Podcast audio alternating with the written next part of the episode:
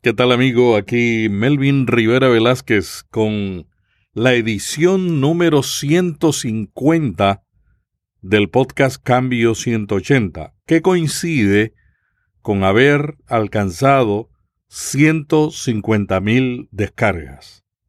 Quiero agradecer su fidelidad, su tiempo, su atención a este esfuerzo que estamos haciendo desde hace tres años.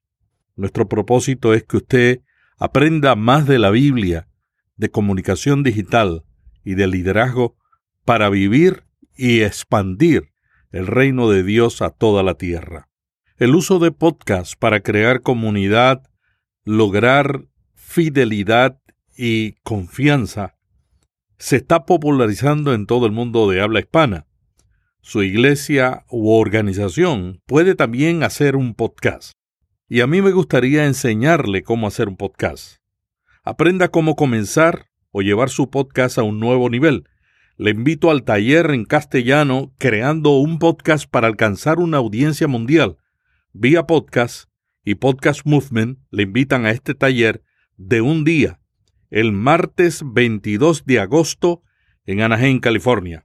En las notas de este episodio encontrarán el enlace para inscribirse en este taller. Esta es la red Intermaná. Cambio 180. Y entonces a través del profeta Dios va a decir al pueblo y noticia a nosotros ahora que mientras no haya justicia social, mientras nosotros veamos al otro como simple objeto para nuestro crecimiento económico, para nuestro bienestar personal, entonces, ah, no importa cuán bonito cantemos, cuán hermoso prediquemos, cuánto saltemos y aplaudamos, ese culto no le agrada a Dios, porque el culto tiene que tener las dos dimensiones, la horizontal y la vertical, la vertical en esa relación con Dios, pero que se expresa en esa relación horizontal con el otro, con el prójimo, que en realidad es hecho también ah, como yo a la imagen de Dios. Y cuando yo oprimo al, al otro, estoy menospreciando la imagen de Dios y entonces no puedo ah, decir que adoro a Dios. ¿Vivimos hoy la religión verdadera que predicó Amós?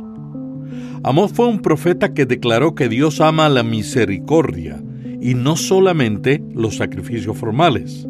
Vivió en un contexto político de abundancia donde los ricos explotaban a los pobres y luego iban a adorar a Dios. Sus profecías fueron dirigidas al reino del norte, Israel. Amos enseñó que la futura grandeza de Israel no se aseguraría por medio del poder y la riqueza, sino por la justicia y el juicio. Exploramos en cambio 180 el libro de Amós con el doctor Cosme Damián Vivas Valencia, director de traducciones bíblicas en la Sociedad Bíblica Colombiana. Cosme tiene un doctorado en Antiguo Testamento y dirige dos proyectos de traducción a lenguas autóctonas de Colombia. Cambio 180. Bueno, Amós es uno de los profetas que tradicionalmente se le ha llamado menor. Y pues aprovecho este momento para expresar que desde hace mucho tiempo a mí me parece que esa es una designación que no hace honor a esos profetas que son doce, pero que tradicionalmente se nos enseñaron que eran menores. Y aunque se explique que, que la designación se debe a, al volumen de sus escritos, en el subconsciente, allí en ese inconsciente, siempre queda como la idea de que son menos importantes que, que Isaías, que Jeremías, que Ezequiel. Amós entonces es uno de esos profetas. ¿Y qué término tú sugieres para llamar a los profetas que conocemos como profetas menores? Mira, yo prefiero llamar a todos profetas y más bien clasificarlos por la época en que ejercen su ministerio.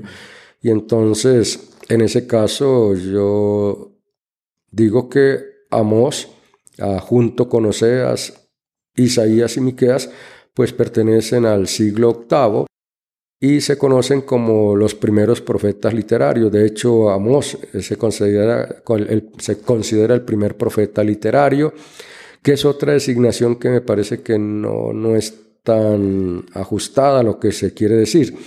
A, a esos profetas se les conoce también como profetas no escritores, que me parece también infortunada la designación. Cuando uno dice profetas preliterarios, pareciera dar a entender que ellos no son literarios, no, no manejan la literatura. A estos profetas se les llama profetas, también profetas literarios o profetas escritores. Antes de estos profetas que son Amós, Oseas, Isaías y Miqueas, a, esos otros profetas se les llamaba profetas mm, preliterarios o profetas no escritores. Y, y en ese grupo están, por ejemplo, Elías, eh, Eliseo, Natán, Gad y otros más que se mencionan en, en los libros de, los, uh, de Samuel, de Profet, en los libros de los reyes. Y, se da como la idea de que no sabían o, escribir, por ejemplo, o que no usaban bien el, idioma. Y, es, y no es verdad, es nada más uh, recordar, por ejemplo, la hermosa parábola de Natán cuando enfrentó a David por su pecado uno puede decir allí es, es un hombre que usa tremendamente bien el recurso literario, crea una parábola a través de la cual atrapa a David. Y, cuando David lanza su juicio ya no puede hacer nada porque el profeta formula la pregunta, ¿qué crees, rey, que se le debe hacer a ese hombre? Y, y David, uh, en realidad, indignado por, por esa injusticia, dijo, debe morir y, resultó ser él el que debía morir. a decir que no son escritores, pues es también uh, incorrecto porque Natán era cronista de David, el mismo Gad también era un cronista, así que sabían escribir. Uh, pero pues lo que se quiere decir con estos profetas como Elías, Eliseo, es que no dejaron un libro que lleve su nombre. El primer profeta que se conoce como literario es Amós, es decir, es el primero de quien tenemos un libro que lleva su propio nombre, uh, pero está, está Oseas, de, que es su contemporáneo, está Miqueas, que es de la misma época, y está Isaías, básicamente hablamos de, de los capítulos 1 al 39 de Isaías. A mí siempre me llama la atención el conocimiento que teníamos del mundo político y el contexto donde vivía. Cuando él, él hace, uh, predica su sermón, que lo encontramos en los primeros dos capítulos, indudablemente muestra que tenía un conocimiento de los acontecimientos a nivel internacional. Muy probablemente en esos viajes que hacía el profeta para vender sus productos, la lana y, los productos agrícolas de su campo, uh, se uh, hacía intercambio con otros, otros comerciantes en esas caravanas de comerciantes y allí creo que se va enterando de, de, todo lo que sucedía alrededor, porque él sabe qué sucedía en Damasco, qué sucedía en Filistea, qué sucedía en Fenicia, qué sucedía en, en Edom, en Amón, Creo que Amos es un ejemplo a seguir por el predicador. Uh, yo escuché una vez a Alberto Mottesi allí en el seminario en Lombard uh, compartiendo uh, homilética y él dijo el predicador debe tener en una mano la Biblia, en en el otro el periódico. Amos conocía lo que estaba ah, sucediendo internacionalmente, pero también en su propia patria, así que él puede hablar sobre eso que está aconteciendo y traer la palabra de Dios uh, para ese momento, para esas circunstancias, y, él puede entonces hacer una crítica de, de esos acontecimientos políticos, uh, económicos y religiosos de su tiempo. ¿Cuál era el contexto en el que se escribió el libro de Amós, que también era contemporáneo con otros que también ese contexto se refleja? ¿Cuál era el contexto? Bueno, Amós, como dije, pertenece al siglo VIII antes de Cristo. Uh, es un ejerce su ministerio durante el reinado de dos buenos reyes, Usías o Azarías en Judá y Jeroboam II en el, en el norte. Y entonces decimos Jeroboam II para distinguirlo del primer rey de Israel cuando se dividió el reino en norte y sur. Ambos son dos excelentes reyes que ah, saben aprovechar el momento que se está viviendo. En el siglo VIII, pues lo que sucedía internacionalmente es que Siria que había sido una gran potencia, está perdiendo su fortaleza, está prácticamente dejando de ser la potencia que era, así que ya no representa un peligro para, ni para Israel ni para Judá. Egipto, que era otra potencia, también se está extinguiendo, de modo que hay una época, digamos, de, de paz uh, en cuanto a que Israel y Judá no tienen que batir contra un invasor. Así que es un tiempo ah, bueno para ellos. Pero a esa época de paz, si no cuenta con, con líderes ah, sagaces, líderes hábiles, pues habría pasado sin ningún valor para estos dos, estos dos reinos.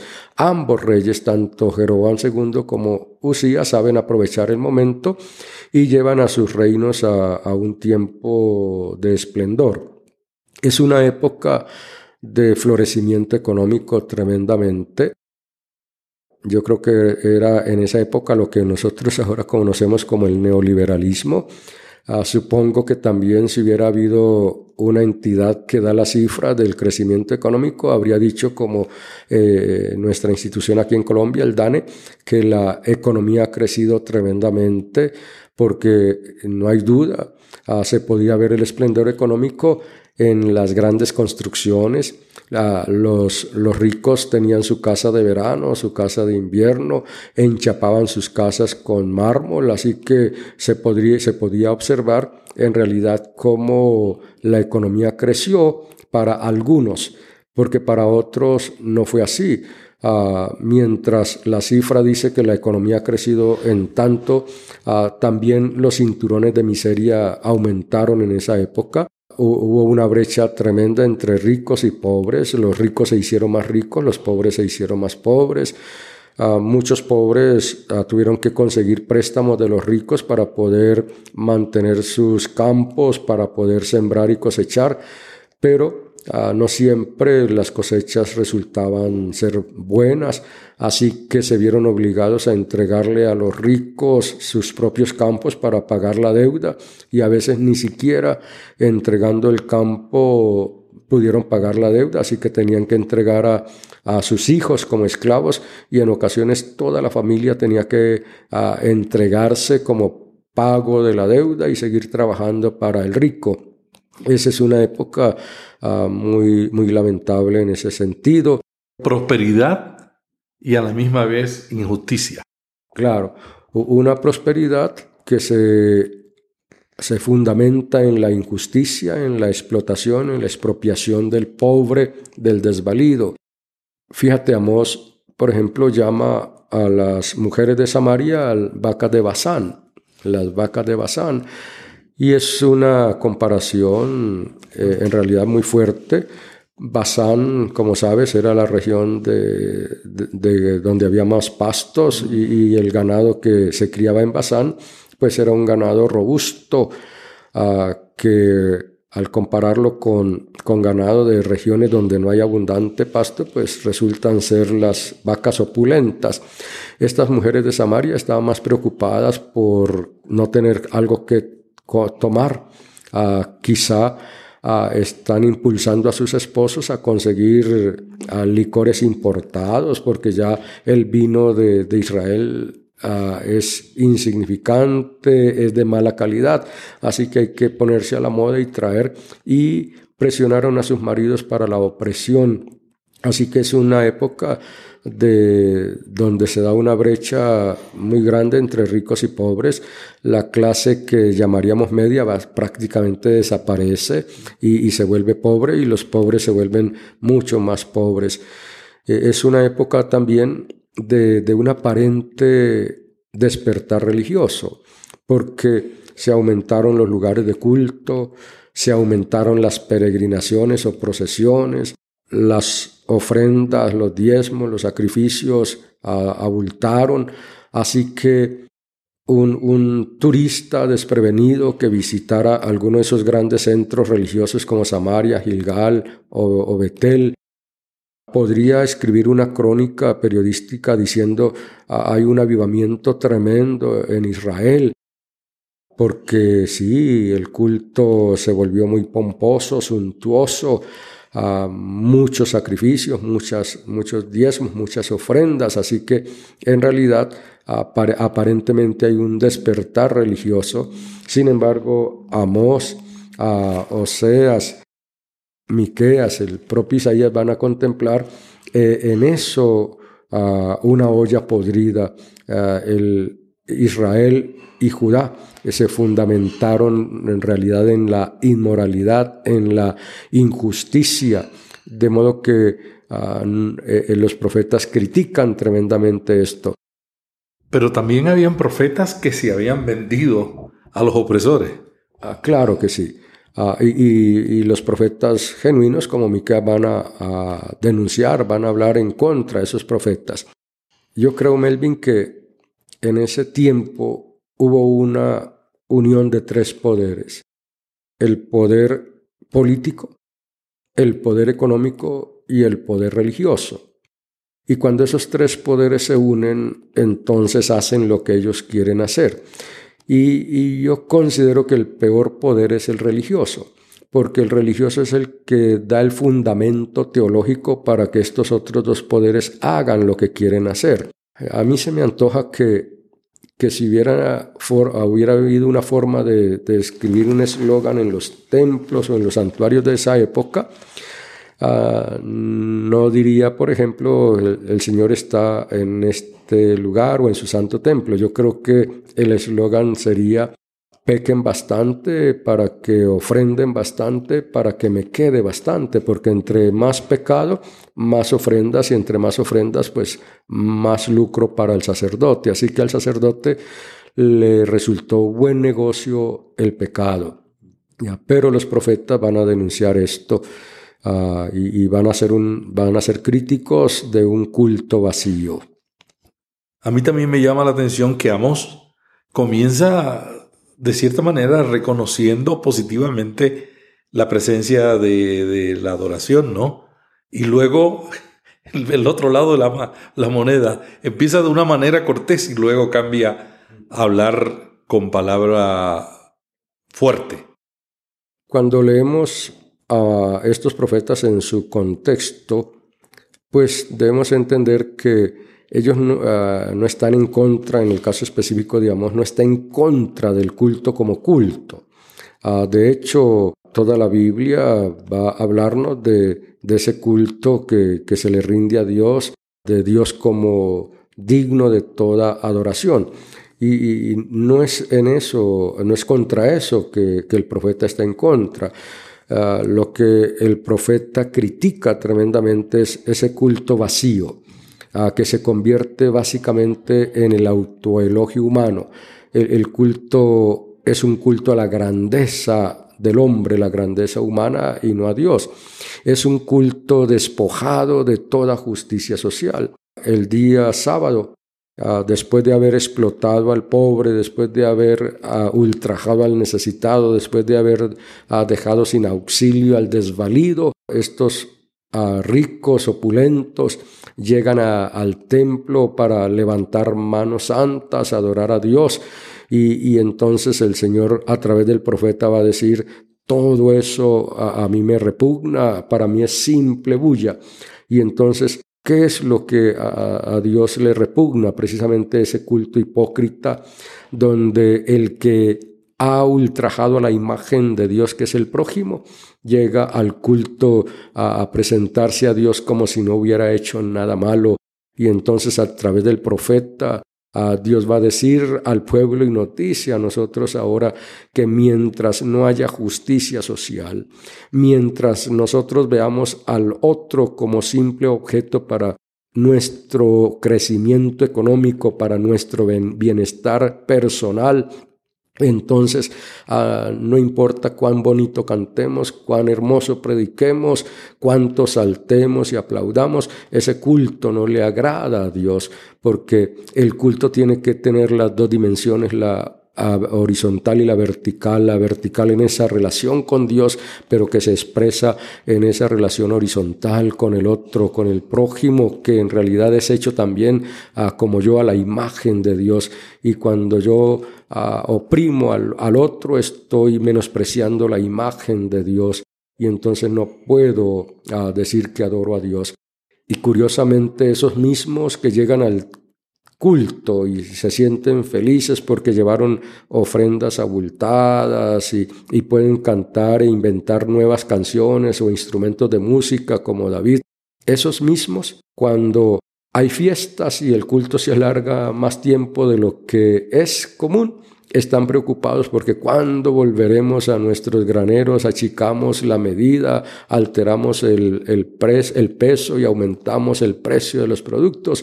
Eh, entonces, cuando la religión compite con, con la ganancia económica, entonces ya se vuelve un estorbo. Eso que tú hablas es la religión verdadera que menciona el libro de Amos. Creo que Amos está en síntesis diciéndonos una verdadera religión incluye la justicia. Sin justicia social no se puede en realidad adorar a Dios. Ah, mientras la religión nos aísla del hermano y, nos lo hace ver como, como un simple objeto, como, como un simple instrumento para yo enriquecerme o para yo conseguir lo que yo quiero, entonces no le agrada a Dios y como dije, aunque pudiera predicar muy bonito, cantar hermoso y, llevar ofrendas, si, si, yo no practico esa justicia social, ah, no, no puedo agradar a Dios. Y, quiero comentarte una anécdota. Ah, yo era pastor de una iglesia en, en Palmira, acá en Colombia, en el departamento del Valle, y un domingo íbamos en el carrito, el primer carrito que logramos comprar, y en una esquina había una ancianita que necesitaba ayuda. Y yo hice el comentario que esa anciana necesitaba ayuda para que poder pasar la calle porque era muy transitada, había muchos vehículos. Pero tan pronto yo pude avanzar, aceleré y Tan pronto aceleré, mi hijo que tenía como cinco años me pegó un grito y dijo, ay papi, no la vas a ayudar. Y yo dije, pero mi hijo, tenemos que llegar al culto, ya vamos para, ya vamos a, casi con el tiempo para, para el culto. Y mitad de la cuadra volvió el grito y no la vas a ayudar. Y entonces pues tocó dar la vuelta a la manzana, a estacionarme, ayudar a la anciana a atravesar la calle y a no llegar tan a, tiempo, pero esa, ese, ese domingo yo entendí que también le puedo rendir culto a Dios cuando ayudo al necesitado. El libro de Amós habla mucho de castigo. ¿Qué papel juega el perdón? Debemos entender que el mensaje de los profetas es un mensaje que básicamente contiene dos, dos puntos. El sermón profético Ah, no, no tiene sino dos puntos. A los bautistas pues les encantaría que tuviera tres puntos, pero no, tiene dos puntos. ¿no? El sermón profético tiene una denuncia. El profeta denuncia el pecado sin importar quién es el que está cometiendo el pecado. A veces el pecado lo comete el rey, como el caso de David. A veces el pecado lo comete todo el pueblo, a veces el pecado lo cometen los sacerdotes, a veces lo comete a profetas mismos. Y entonces el profeta genuino siempre denuncia el pecado y, va a mostrar cómo ah, se, viola la ley de Dios, porque la, ley de Dios no es simplemente para conocerla, sino para practicarla, vivirla. Pero también el profeta anuncia a lo que va a acontecer como resultado de ese pecado. Y entonces él anuncia el, castigo que va a venir. Por ejemplo, Jeremías va a anunciar el, la cautividad. El pueblo será llevado cautivo a Babilonia. Amós anuncia la caída de Samaria. Y entonces ellos anuncian lo que va a acontecer por causa del pecado, pero también anuncian salvación. El libro de Amós termina de forma muy positiva, mostrando cómo Dios va a actuar, cómo Dios va a, otra vez a venir a su pueblo y, va a traer bendición a, ese pueblo. Cuando el profeta anuncia lo que el castigo que va a venir, no lo hace uh, con, una sonrisa en sus, en sus labios, en su rostro. El profeta anuncia eso con el anhelo de que el pueblo pueda arrepentirse de tal manera que, ese castigo no, no, venga. Al profeta Jeremías, por ejemplo, le hubiera encantado a ah, estar equivocado y que no aconteciera lo que él estaba anunciando, pero él sabía que eso iba a acontecer pero él anhelaba que su pueblo volviera a Dios. Y, en el libro de Amós encontramos más de una vez el llamado del profeta a volver a Dios, buscadme y viviréis. Y entonces eh, es un llamado precisamente a abandonar el mal camino y, y encontrarse de nuevo con Dios para encontrarse con la vida, para encontrarse con la libertad, para encontrarse con ese, con ese gozo que, produce el Señor y, ese encuentro que produce indudablemente una vida de santidad y de justicia. Una, una vida ah, donde hay amor y justicia es una vida santa, una, una vida donde no se da el amor y la, la justicia ah, no produce santidad, aunque nos vistamos de santos. ¿Qué podemos aplicar hoy día en nuestro contexto del mensaje de Amos? Melvin uh, leer a Amos, por lo menos en mi país, uno parece que estuviera leyendo los periódicos de este día, donde otra vez ah, se vive injusticias, atropellos por parte de los dirigentes políticos, por parte de los que ostentan el poder económico y tristemente aún por parte de los que ostentan el poder religioso. Yo creo que el profeta Amós vuelve a decirnos que la religión, el culto, el culto tiene que incluir el amor al prójimo, la justicia social. Eh, el, el, culto no, no es simplemente un acto litúrgico en el cual nos encerramos en un recinto para elogiarnos por lo santo que somos uh, y acallar nuestra conciencia porque hemos dejado de servir al que está afuera. El profeta yo creo que nos dice que la verdadera religión, la verdadera uh, comunión con Dios evidencia en el amor al, necesitado, el amor al prójimo, el servicio. Uno no puede ah, simplemente excusarse diciendo yo no, no soy capaz de cambiar el mundo, pero el Señor no nos pide que nosotros hagamos lo que no podemos hacer, sino que hagamos lo que Él ha pedido que hagamos. Y cuando servimos al necesitado, ah, también estamos prestando un acto de adoración a Dios. Creo que Amós está en concordancia con lo que Jesús dijo, ah, tuve hambre y me disteis de comer, ah, tuve sed, me disteis de beber, estuve desnudo, me vestisteis enfermo, me visitasteis en la cárcel y fuisteis a verme. Y dijo, cuando lo hicieron a uno de esos pequeños, a mí lo hicieron. Y entonces Amós está diciendo que la religión no es simplemente cuestión ah, de fanatismo, sino que se, debe expresarse esa comunión con Dios en el amor al prójimo y en la práctica de una vida justa y entonces combinando amor y justicia podemos expresar santidad. Si usted va a leer el libro de Amós, yo creo que este programa le va a servir para entender todo el contexto, porque cuando uno lee ese libro sin saber el contexto, la verdad es que no lo puede entender tan bien como cuando entiende qué era lo que estaba sucediendo para que él dijera lo que dijo. Cosme Damián Vivas, director de traducciones de la Sociedad Bíblica de Colombia, ha sido nuestro invitado hoy en el podcast Cambio 180. Cosme, algo que se te haya quedado del libro de Amós. Amós es un ejemplo de un excelente predicador. Creo que el profeta nos insta como predicadores de hoy a vivenciar la fe como predicador o pastor, pero también enseñar a los hermanos a, vivir una fe genuina, Ah, trágicamente, muchos de los sermones que escuchamos hoy ah, no son sermones bíblicos, aunque se extraigan de la Biblia, pero alteran el mensaje bíblico.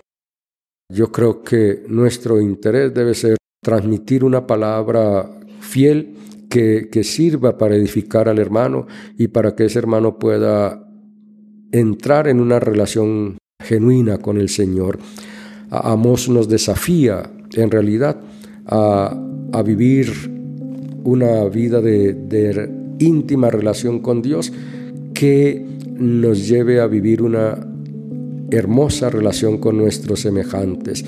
Ah, nos recuerda que el, culto no es simplemente un, un, acto a través del cual ah, mostramos cuán buenos somos, sino donde ah, nos acercamos a Dios para que nos vaya transformando cada vez más de tal manera que podamos a ser más semejantes al Señor y poder manifestar el amor de Dios a los necesitados. Hasta aquí Cambio 180. Si este podcast le gustó, vaya a iTunes y suscríbase para recibirlo automáticamente lo publiquemos. También déjenos ahí una valorización y comentario. Para más artículos sobre estos temas, visite cambio180.com. Cambio 180. Esta es la red Intermaná.